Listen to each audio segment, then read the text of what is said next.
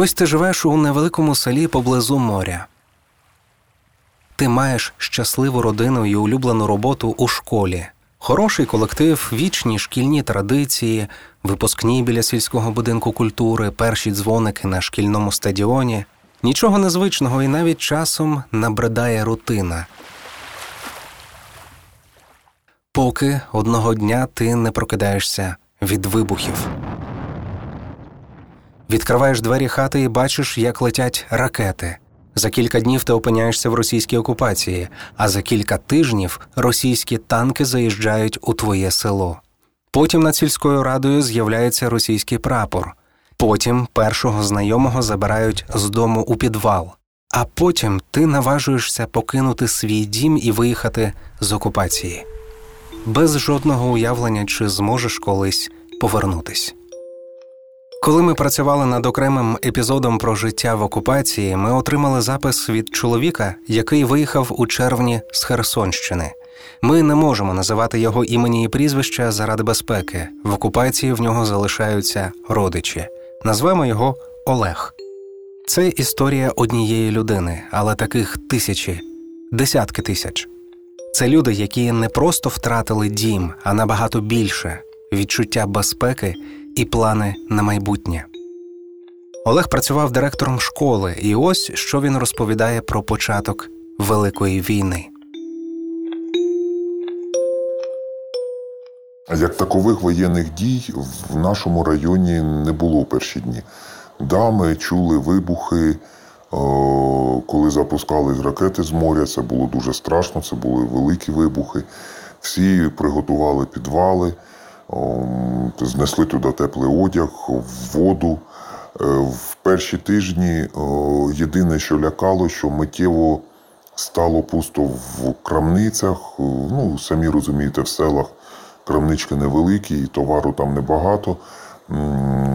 І вже на, мабуть, на другий тиждень війни вони були практично пусті.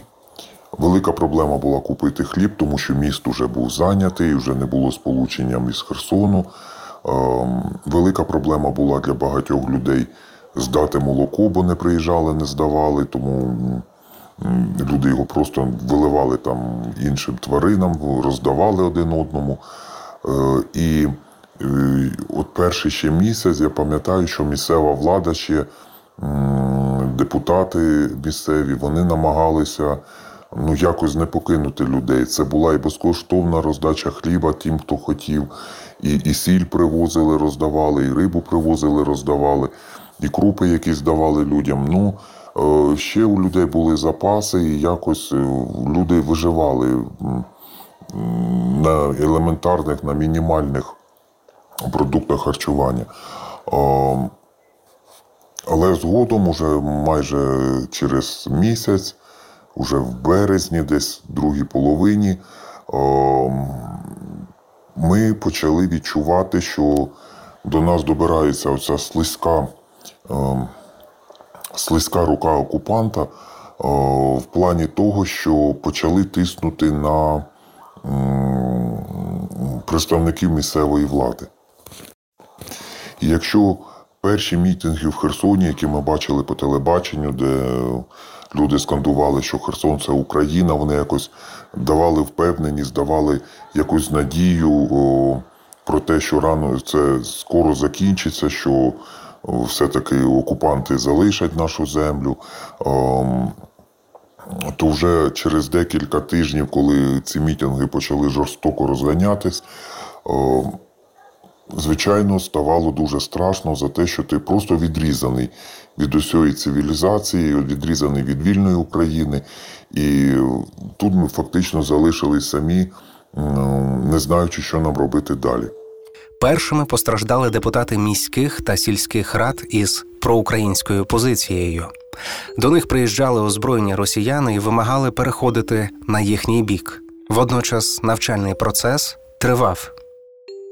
Враховуючи те, що я керівник школи, звичайно, для мене важливо було ну, комунікувати з кимось, що робити далі, що робити з колективом, навчальним процесом. Адже ми не призупинили навчальний процес, ми його вели дистанційно, хоча це було надзвичайно морально дуже важко проводити уроки з дітьми, коли ти чуєш за вікном вибухи десь далеко, але ти їх чуєш, коли в тебе постійно телефон в руках, ти читаєш новини місцевих чатів, куди заїхали орки, е, що вони там роблять, і чим вони там займаються. І навіть був такий випадок, коли вперше було здійснено обхід населеного пункту з, метою перевірки документів, як вони казали. Я знаю випадок, випадки, коли діти самі вдома сиділи за комп'ютером, було дистанційне навчання, і ці так звані ем, військові я, ну, в лапках, тому що це на голову просто не натягнеш.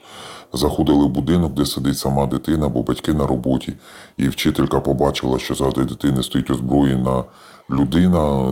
Звичайно, ну, це були дуже великі такі стресові ситуації. Ем, вразило те, що ем, ці військові вели себе настільки впевнено і психологічно підготовлені вони були, як працювати, що вони прийшли з миром до нас і не треба нічого хвилюватись. Я очима показав на автомат після цієї фрази. Він зрозумів, що я хотів відповісти. Перевірили документи, перевірили всі приміщення. Задали декілька незрозумілих запитань, на які ну, такі видно було, що це питання якісь далекі. Там, чи машину якоїсь кольору ми не бачили, чи якусь людину з рижим волоссям ми не бачили. Ну, це було страшно. Дійсно, це було страшно, коли до тебе в двір заходять десяток озброєних людей. І ми вчили дітей до останнього, і е, була така рекомендація закінчити як можна швидше навчальний рік, тому що о, пішли чутки, що будуть заставляти ходити до школи дітей. Ми вирішили з колективом закінчити навчальний рік 1 травня, швидко вичитали всю програму. Зібралися. Це був останній раз, коли ми всі разом зібрались. Всі були розгублені, всі не знали, що робити. І я вже до цього знав. Ми спілкувалися з іншими директорами. Ми зрозуміли, що школа є в інтересах окупантів, і почався тиск на керівників закладів освіти. Тиск був дуже великий. Всі чоловіки, які були керівниками закладів освіти, на них тиск був більший. В новинах я постійно читав про викрадення директорів шкіл, про те, що заставляють відкривати школи, заставляють зганяти дітей. Вибачте. Заставляють е, співпрацювати. Жінок ну, на початку не трогали. Е, З жінками просто, просто виганяли із школи, якщо не хотіла жінка працювати, директорка. Е, Забирали там документи, забирали печатки, ключі або взагалі не впускали в школу. А чоловікам накидували мішок на голову і відвозили підвал. Я спілкувався з декількома людьми, які побували в цьому підвалі. Це у нас в Лазурному була створена так звана комендатура, куди звозили всіх, кого вони заважали потрібних. Ну, люди, в основному, ті, хто там був, відповідати на запитання не хотіли, тому що це зрозуміло було, що це була дорога в один кінець, хто з неї виривався, то це було просто чудо.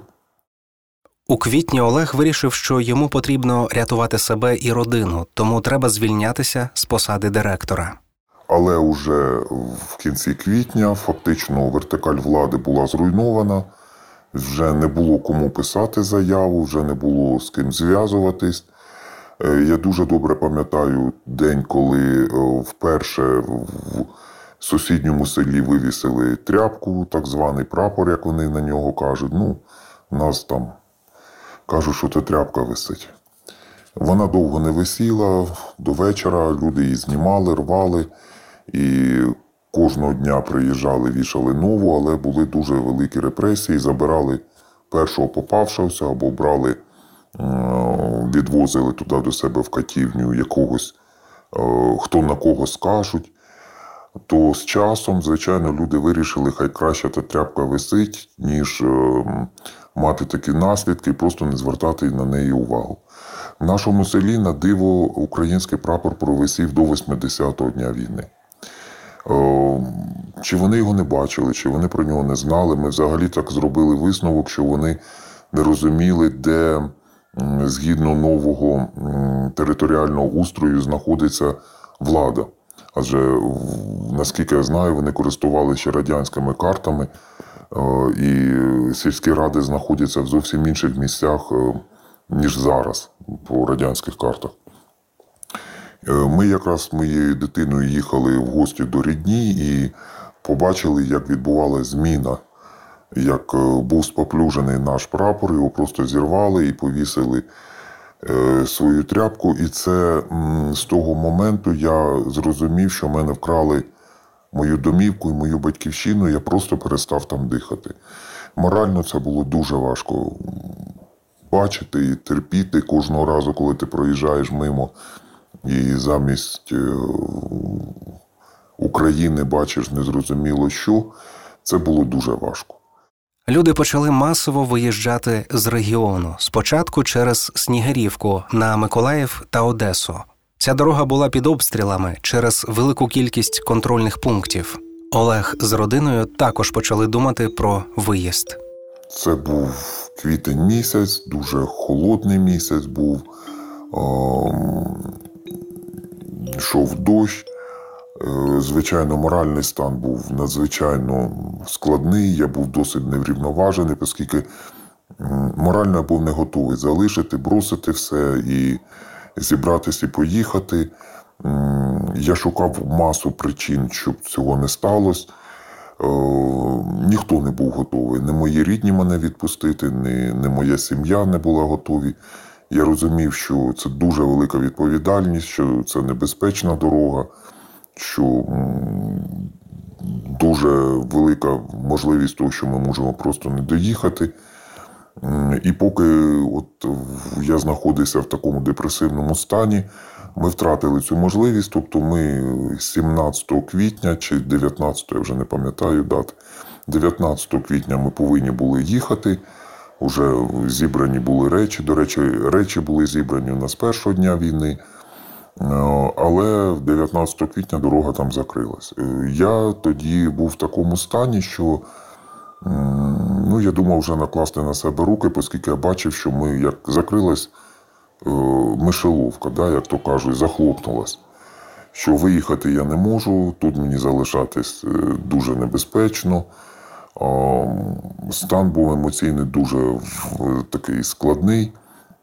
Я і пробачення на колінах перед дружиною просив, що я їх не спас. Ну, в мене вже закінчувалися антидепресанти, всі, всі, які тільки можна ліки, щоб заспокоїти нервову систему. Це був жах. Звичайно, це був жах. І далі поступово ось оці щупальці окупації почали охоплювати спочатку узбережжя, потім почали потихеньку добиратися до нас. З'явилися люди, які зайняли місця місцевої влади. Ми вже практично закінчили навчальний рік, в школу вже не ходили, тільки сторожі ходили. Ми просто ну, я ходив, навідувався, але це вже ну, було досить небезпечно з'являтися. Вражало те, що село фактично вимерло. Хоча раніше це було людне село. Люди зранку пробігали, бра, купляли хліб, його вже привозили, пекли. А а далі от, оця тиша, коли ти не чуєш навіть м, жодного голосу, це було якесь сюрреалістичне відчуття. Звичайно, в селі є завжди робота. Я пам'ятаю, як ми садили городину. А десь там далеко, якраз Олександровка, йшли великі бої, артилерія била під постійною канонадою, яка до тебе доносилась. І, і, і ти розумієш, що дякуєш Богу, що це далеко і ще не коло тебе. Пізніше прийшло розуміння того, що, можливо, до тебе ніколи не дойде визволення, і м, надія на визволення починала танути з кожним днем. Особливо страшно було, коли пропадав мобільний зв'язок. Перший раз пропав мобільний зв'язок, проводка було, проводки були свято, П'ять днів не було ні інтернету, ні мобільного зв'язку. Ми не могли зв'язатись. Ми не знали, що відбувається. Якщо е, ти постійно моніторив в чатах, хто куди заїхав, що відбувається в тому чи іншому селі. Люди писали, спілкувалися один з одним. То от цей інформаційний вакуум, який виник, ну він дуже тиснув на нервову систему. І саме цей, в ці дні в нас селі відбулось викрадення. Перше, перше викрадення людини це з, незрозумілих причин. А як потім вияснилось, просто добрі люди щось сказали, і о, військові загарбники загарбницької держави вирішили просто провчити. То, звичайно, так, це було досить, ну так. Жутко відчувати це все. А потім, коли вже в кінці травня, в кінці травня так, повністю зникає мобільний зв'язок і інтернет, ем, і на зміну українським операторам заходить е, оцей російський незрозумілий оператор, багато людей відмовлялись спочатку купувати ці картки, тому що вони продавались за паспорта. Люди не хотіли просто давати свої дані, але ну, стало зрозумілим, що з рідними все одно треба якось зв'язуватись, і деякі люди почали поступово купувати ці сімки російські для того, щоб бути на зв'язку хоча б ну, от в межах області, тому що далі вони не працювали. А потім згодом з'явився інтернет. Це була така досить велика подія. Е, всі з надією кинулися обзванювати своїх рідних, але виявилося, що це російський інтернет, він був підключений вже до російських провайдерів, і зв'язатись е, було практично неможливо, не використовуючи VPN. Олег вже кілька місяців перебуває на підконтрольній Україні території, але досі має звичку видаляти всі повідомлення та знищувати історію в браузері. Коли він переписується зі знайомими, які залишилися там, уникає дражливих тем лише найпростіше як життя, як здоров'я. І одна із причин, по якій я мусив був залишити свій дім і зібрати все життя в один маленький рюкзачок, ну, це, звичайно, так. Я дуже боявся, що рано чи пізно прийдуть до мене і я буду в тому підвалі, з якого не виходять. Інша причина це здоров'я, оскільки медицина вже практично була відсутня. Ліки були, е, продаються за дуже великими цінами. Наприклад, пластинка фанігана коштує там 120 гривень, пластинка цитрамону там 70 гривень. Ліки дуже сумнівної якості. І маючи проблеми із здоров'ям, я розумів, що в випадку, якщо буде потрібна медична допомога, її просто тут не буде. І третя причина це те, що ну, просто не було засобів для існування, вже не було коштів е, навіть для того, щоб придбати якісь продукти. Там, За комуналку ми не платили з травня місяця. Ми вирішили, багато людей вирішило, що цього робити не потрібно, оскільки невідомо, куди йдуть кошти. В магазинах вже з'явились в основному тільки російські товари. Ми їх не купували. Ну, Я бачив, що люди брали, але ми їх не купували. Звичайно, через те, що навіть самі назви і. Ну, я б, наприклад, ту саму цукерку або якусь там консерву російського виробництва, я просто б її не зміг би їсти. Та навіть закаточні кришечки треба було купити, закатати дома, я глянув виробництво Челябінськ. Я їх ну, я їх просто не брав. Це так тиснуло на психіку, на те, що ти в себе вдома і все рідне, все твоє, але поступово воно замінюється якимсь чужеродним, яке відторгується організмом. Це було просто жахливо витримувати все це діло. Кожного дня я на зв'язку із рідними, друзями. І те, що коїться там зараз, е, ну, в мене просто немає слів, щоб це описати. Я плачу кожен день, тому що я розумію, що я нічим не можу допомогти.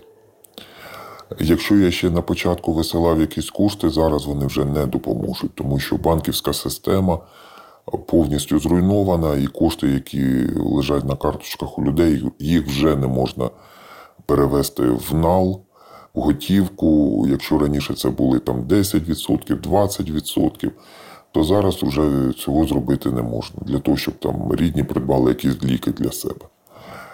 Я е, не можу, я намагаюсь морально підтримувати, я намагаюсь вислухати, е, але я розумію, що наскільки це важко жити в окупації, коли ти просто не можеш дихати повними грудьми. І і ну, в мене з 24 лютого постіль не розстелялась. Я спав одягнений, я спав просто зверху постелі. Я в будь-який момент був готовий хватати дитину і тікати з дому або ховатися. Е, були декілька моментів, коли було дуже страшно через те, що от пішли чутки, що будуть всіх чоловіків мобілізувати. Я розумів, що діватись нема куди. Голий степ це не ліс, де можна там заховатися або ще щось. Або коли пішли перші чутки про референдум, паспортизацію,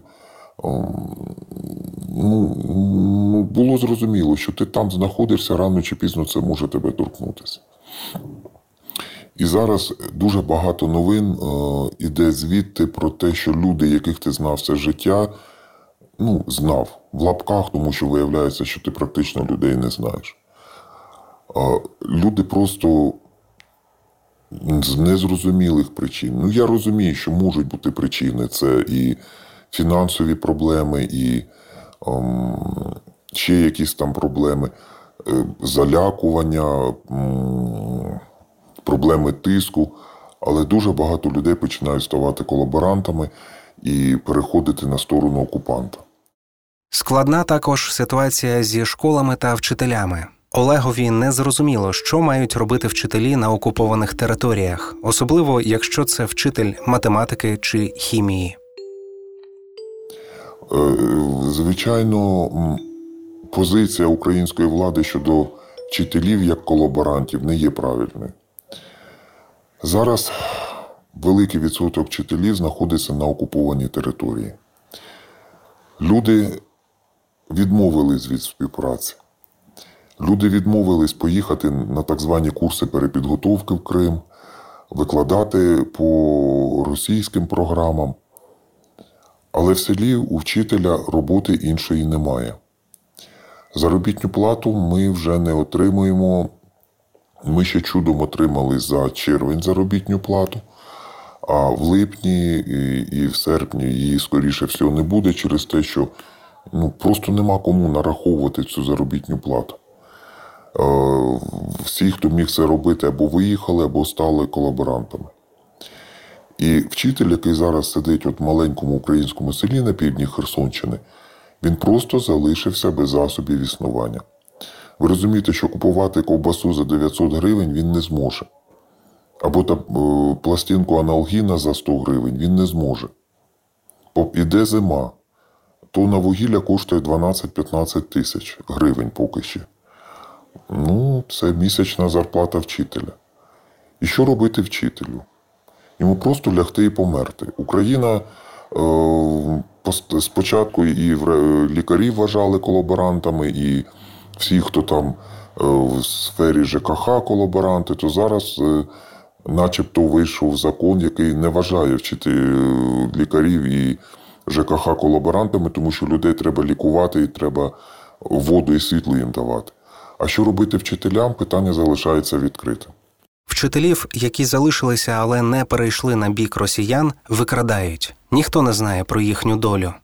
Найбільше Олега лякає те, що війна може затягнутися, і він не встигне побачитися з рідними старшого віку. Він боїться, що просто не зможе повернутися додому. Я пам'ятаю перші хвилини, коли я приїхав з окупованої території в Запоріжжя і побачив український прапор. Ну, звичайно, да, перший військовий це були обійми, це були сльози, перший поліцейський, це були сльози, обійми. Е, вони вимагали документи, я не міг заспокоїтись. Мене ну, просто була істерика. От у дорослого чоловіка за під 50 років в мене була істерика від того, що я бачу українську форму, український, чую українську мову. В Запоріжжі, коли я побачив український прапор, я просто впав на коліна. Я думав, що я повернувся. Ну, я я, повер... я не думав, я повернувся до себе додому в Україну. Бо в мене там Україну забирали щодня, видавлювали з мене і намагались видавити її з нас. Є волонтери, які дуже допомогли в Запоріжжі.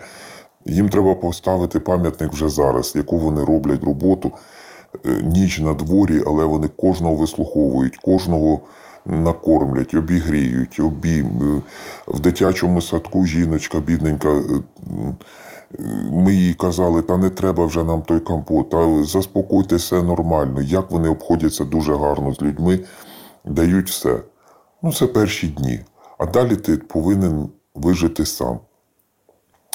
І я знаходжусь в місті, яке не є на Західній Україні, ну це Поділля. Ну, звичайно, от вражає мене те, що вартість е, оренди житла надзвичайно висока. Е, і ще зняти житло практично неможливо, тому що в всіх оголошеннях пишуться, що тільки місцеве. Тобто біженцям, переселенцям зняти житло неможливо. Ту допомогу, яку отримає родина від держави, як тимчасово переміщені особи, ну, це допомога, можливо, на продукти харчування вистачить. А ось де жити і де знайти роботу, це дуже і дуже, звичайно, проблематично. І ось буквально на днях я почув таку фразу від е, місцевих жителів, ну так, спілкувались за війну, якось хочеться поділитися своїми проблемами, своїми переживаннями, новинами. Е, ти розумієш, що це нікому не цікаво. У них своє, у кожного своє життя. Вони відпрацювали, повернулись до себе додому, до своїх родин, свою звичну кімнату. І я почув таку фразу: ну да, ми починаємо звикати, що десь іде війна там. Ну, Треба жити своїм життям. Ми вже звикли, що нема херсонських помідорів та кавунів. Ми вже їмо ці помідори, які є в нас на ринку. І мені стало так боляче від того, що як, як я можу так думати, якщо там залишилась душа, а тіло тут. І ти живеш розірваний на дві частини. Коли ти пересуваєшся по землі, але ти не відчуваєш цієї землі, бо вона тебе не тримає, вона постійно уходить з-під ніг. Коли ти кожної секунди думаєш про те, чи буде тебе завтра за що заплатити, чим заплатити за житло і купити їсти своїй дитині. І якщо не буде, хочеться кричати, але тебе ніхто не буде чути. Да, зрозуміло, що на шию нікому ти не сядеш, ти дуже сам е, добиватися. Да, ти втратив все, що в тебе було, що ти дбав, роками стягував в будинок, в тебе була стабільна робота, в тебе була своя зона комфорту. Ти знав, що робити, коли тобі потрібна допомога. А зараз ти абсолютно безпомічний.